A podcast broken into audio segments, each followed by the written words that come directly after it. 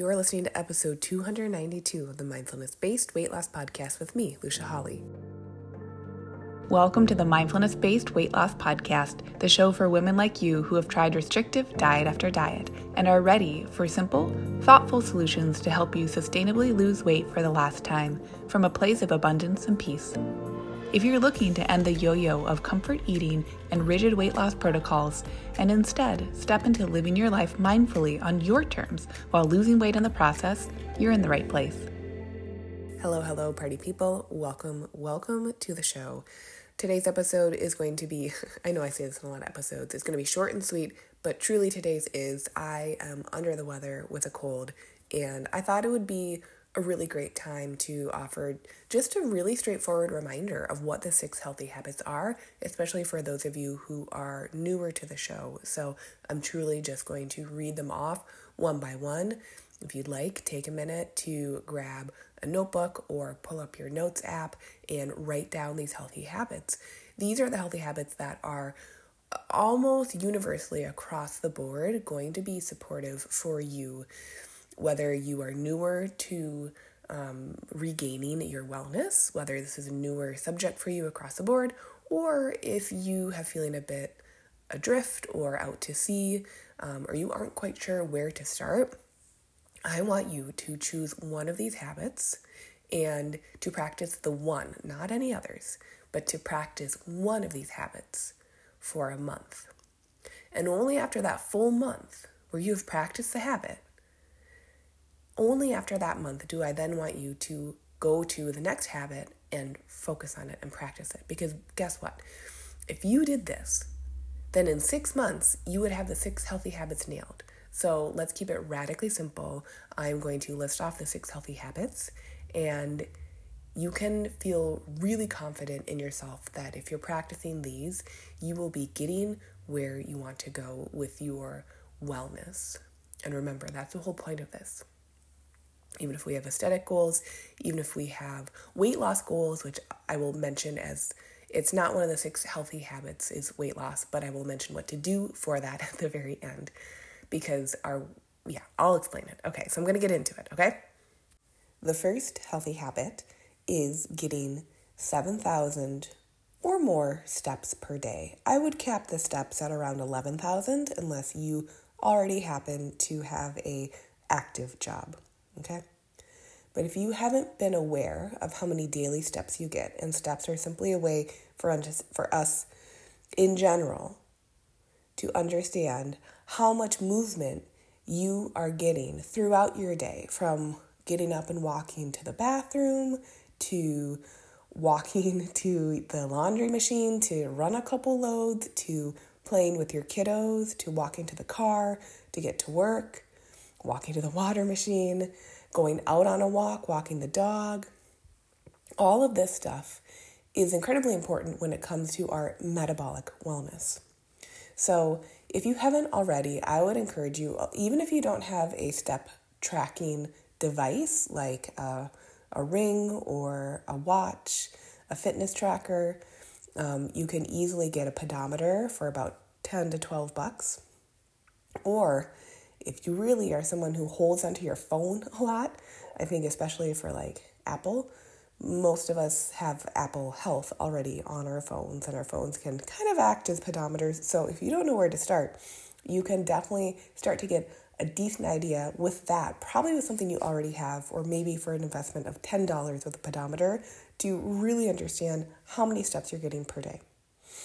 If you are not already hitting 7,000, I would encourage you to week by week practice adding a thousand steps per week until you get to that goal. I have found for most people, everyone is different, but for most people, it's helpful to understand that getting about a thousand steps takes about 10 minutes of walking. It's not power walking and it's not a super slow um, amble. But in general, most of us hit about a thousand steps per 10 minutes. So this is getting about 70 minutes per day of movement, and it's not all movement in in terms of like walking on a walking pad or walking outside. A lot of it comes from unintentional uh, movement and ambulating just by proxy of being a human who's taking care taking care of tasks. Next up is getting 70 or more ounces of water per day. For these healthy habits, you're going to see the number seven repeated a lot. I, I do that because I think it is a great way to keep things super duper simple. You might be someone who feels better with a little bit less water. You might feel better with a little bit more water. Same with the steps. But in general, if you're hitting a minimum of 70 ounces of water per day, you're doing great. A great way to increase your water um, habit, your drinking, your drinking water habit, your hydrating habit, is to stack this habit on top of things you already do. I do not want you to be afraid of drinking water with your meals. It will not reduce your stomach acid level to any egregious degree.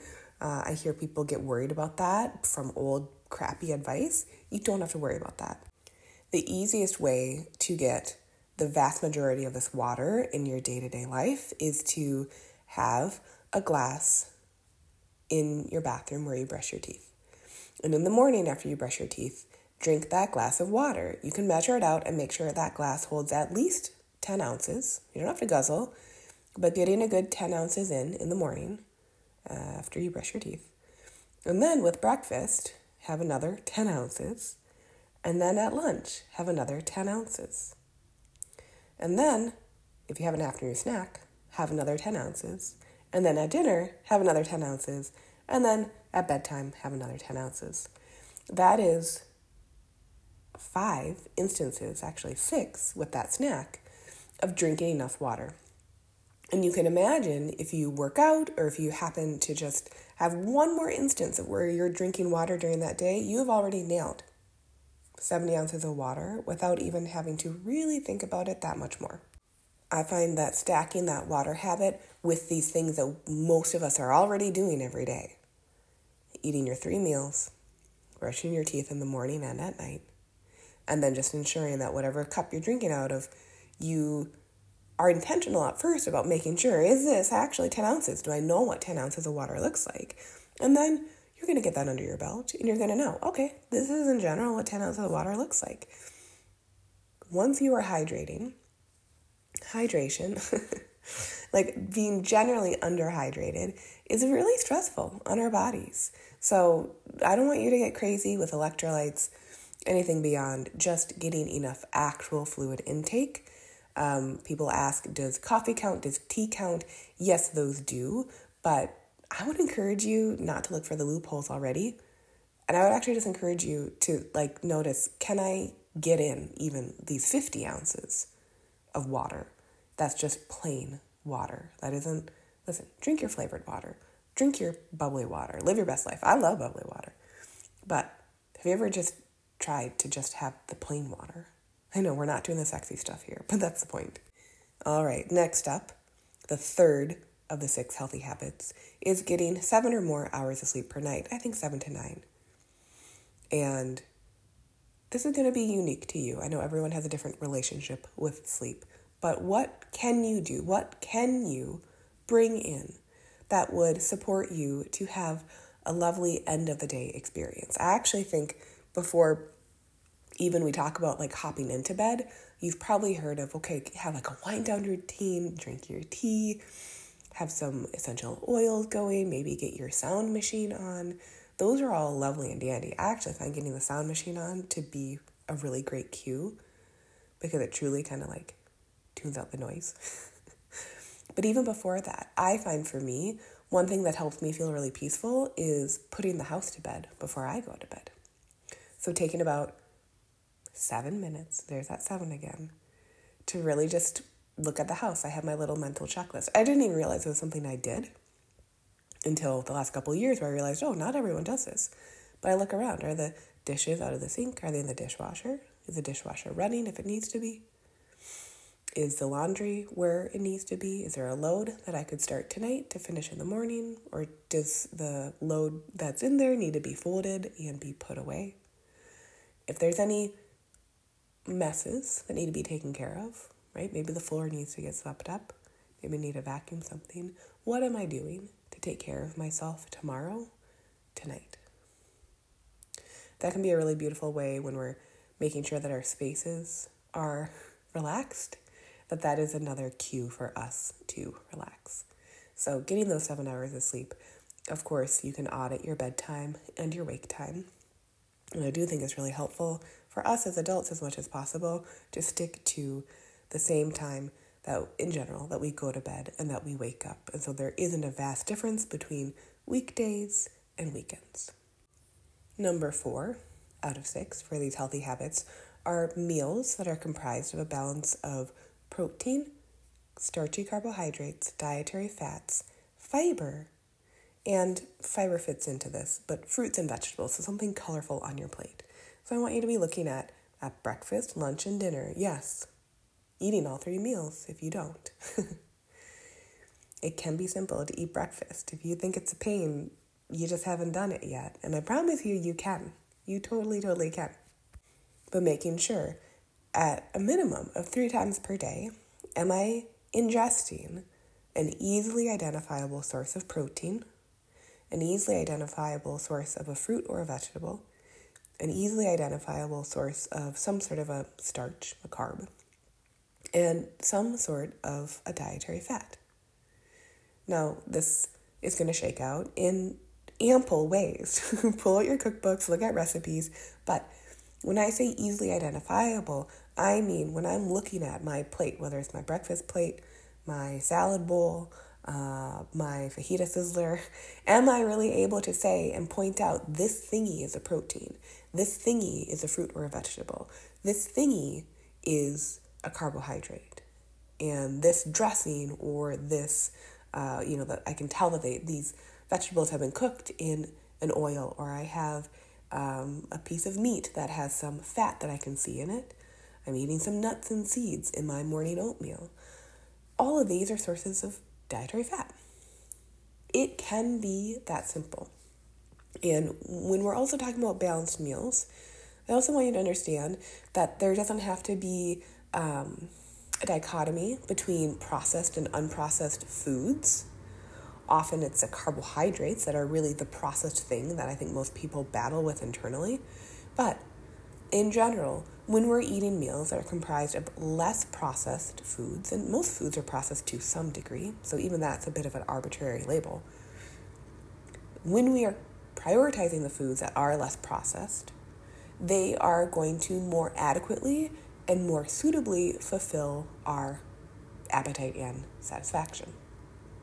That is why I mentioned the fiber, because fiber and protein, especially, and fats and carbs, what? All of those are very satisfying. And so when you put them into a meal all together, you're going to have a one two punch to stay satisfied until your next meal. And that is the point of eating. Is that we regain our energy we bring energy back in. And then we have that energy until the next time that we fuel up. Now, then, if, and this is my caveat that I mentioned before, if you are looking to lose weight, I actually just want you to practice eating at maintenance. Go to my website, look at the calorie calculator, plug in your calories for a couple of weeks, figure out what eating at your maintenance is like, and then only if and when you actually do that dang homework. I know a lot of you, a lot of you just want to skip ahead. Once you've done that homework and you really start, to, you you don't ever have to leave maintenance. By the way, maintenance is like the good place. But only after you really start to get comfortable with maintaining and eating enough calories to maintain your energy intake. Only after that would you shave off about 10 to 20% of those calories. For a lot of people, that looks like being in a calorie deficit of about 300, maybe 350, depends on a couple factors. Calories, okay? It's not extreme. Meals won't look way too different. Your hunger won't get super different, but you will experience some hunger. But that, being in a calorie deficit, is not a healthy habit. It can be helpful for some people who need to lose weight based on their health markers, but I'm adding this in because, of course, this is a mindfulness based weight loss podcast. And this is how you would lose weight is that it would come down to being in an energy deficit. But way before that, you are balancing your meals and you're eating meals that are satisfying you. Okay? Okay. Next up, habit number five out of six strength training. Strength training is also called resistance training. resistance and or eh, same thing, strength training with progressive overload. And all progressive overload means is over time are you continuing to challenge yourself? Are your weights going up? Are you lifting the weights more slowly? Are you holding the weights for a longer period of time? These are a couple different benchmarks of are you inc- increasing uh, reps and sets, if not the actual pounds or kilograms themselves? All of those are benchmarks for engaging in progressive overload. When, are, when you are progressively overloading your muscles, you are progressively over time building muscle. It's awfully hard to build muscle. Okay? For progressive overload, for most sets, you want to go pretty close to failure, meaning you have maybe a rep or two left in your system where, with good form, you could do that movement. Most of us don't push ourselves that far, and that's okay. But strength training with progressive overload is going to give us the physique and the body composition under the layer of body fat that most of us say that we want. When we have that idea of what we look like in our heads, most of us have way more muscle mass in that image than we do in real life. I recommend strength training, strength training two to four times per week. I don't think most people need to go for two, but there might be some cases. And I don't think most people need to go for four, but there could be some cases. I actually think being right in the middle, monkey in the middle, of three strength training sessions per week with progressive overload, where each of those three days you're engaging in a full body workout. So you're doing lower body and upper body movements together in that daily workout. That's a really great balance of days where you are pushing your muscles and then also rest and recovery days because our muscles grow when we are resting and recovery. So we need to respect that. Alrighty then. The last of the six healthy habits is seven or more minutes of mindfulness, playfulness, creativity, being in the present moment, call it what you want per day. No longer do I really ascribe to mindfulness being this thing where we have to sit still. I think a lot of us, that is a very potent medicine, and I think like we should hella go for it if you haven't before, if you've avoided it. But I really find that anything that is bringing us into the present moment is a form of mindfulness. Mindfulness totally includes creativity. I will tell you some of the most beautiful moments of my life are when I've been in that flow state, which I'm sure you could define as different than mindfulness, but I've never felt more embodied than when I've been in flow. And those occurred when I was playing music, actually, when I was playing the violin or playing piano or playing the guitar. You can't tell me that that isn't healing and doing some good juju for my body. no, we're all different. But I do think that that seven or more minutes of just enjoying yourself in your day, I don't think that's too much to ask for. So write down a list. What are things that you enjoy? And if you don't know, what are some things you're going to try? Playing with your dog, playing with your cat, going for a walk, looking at the birds, not listening to a podcast on the goddamn walk, just being with yourself, sitting on a bench, at that spot that you could walk to, looking at nature? Is it pulling up YouTube and watching silly animal videos? Is it sitting quietly and engaging in that more um, kind of standard, I think, view of what mindfulness is? There's no wrong way to be mindful and to be present because, well, that would be silly, wouldn't it? If there were a right way and a wrong way. But yeah, just getting in those seven minutes of actually enjoying your life. I think you do a lot of work every single day, and I think you deserve that. And if that seven minutes turns into 14, turns into 21 or more, fabulous. And if not, fabulous. Another way I like to think about mindfulness these days as well is it's just allowing yourself to be in the state of where you aren't taking your thinking seriously. Because so often, if we're in a mindfulness or a meditation type um, experience, in one way, shape, or form, whether that's visualizing or many other forms of mindfulness and meditation, you're being cued to view your thoughts as maybe sticks floating along the river or clouds floating in the sky. Um, again, those are like two tiny little examples, but In other words, what that is, when you're observing, you have that awareness of being the observer of your thoughts, that you are not those thoughts. They come and they go. You don't have to take them seriously, including the thoughts of, oh, just got to start the laundry before I do this meditation, or oh, I should I should reply that one email before I do this, sit down and do this meditation. Those are all the monkey brain. Those are all the primitive stress thoughts. Those are actually stress thoughts. Isn't that interesting? The do do do, got to do one more thing. That's taking your thinking seriously. So, whether it is sitting down to observe your thoughts, or whether it is setting your thoughts aside to paint a painting, or whether it's not taking your thinking seriously because you're throwing the ball for the dog and your dog is so damn cute right now, running around outside, whatever it is. To me, I think that's all a practice of not taking your thinking seriously, which is mindfulness, which is being embodied, which is just being a freaking human. So, Y'all, those are the six healthy habits. How did we do? Do I sound like Phoebe Buffay? Should I uh, sing a round of Smelly Cat? Choose one of those healthy habits, practice it for a month, actually do it. Write it down your calendar, give yourself a reward. And then the month after that, if you'd like to stack another one, do it. This is your life. And it's a beautiful one. You can enjoy it. No one's no one's stopping you. Isn't that so interesting? No one is stopping you from enjoying your life. So, until next week, my friends, I hope you have a fabulous week, and I will see you next time. Bye. Hey, if you love today's show, I'd love for you to take a minute and give a rating with a review. If you too are ready for more women to make life choices from loving mindfulness, that means we need more women listening to this message so they know it's available to them and they can do it too. And if you're ready yourself, come coach with me, where we'll work together and you'll learn how to take this process to the next level in your wellness goals, life desires, and beyond. Go to luciahawley.com, that's L U C I A H A W L E Y.com to connect.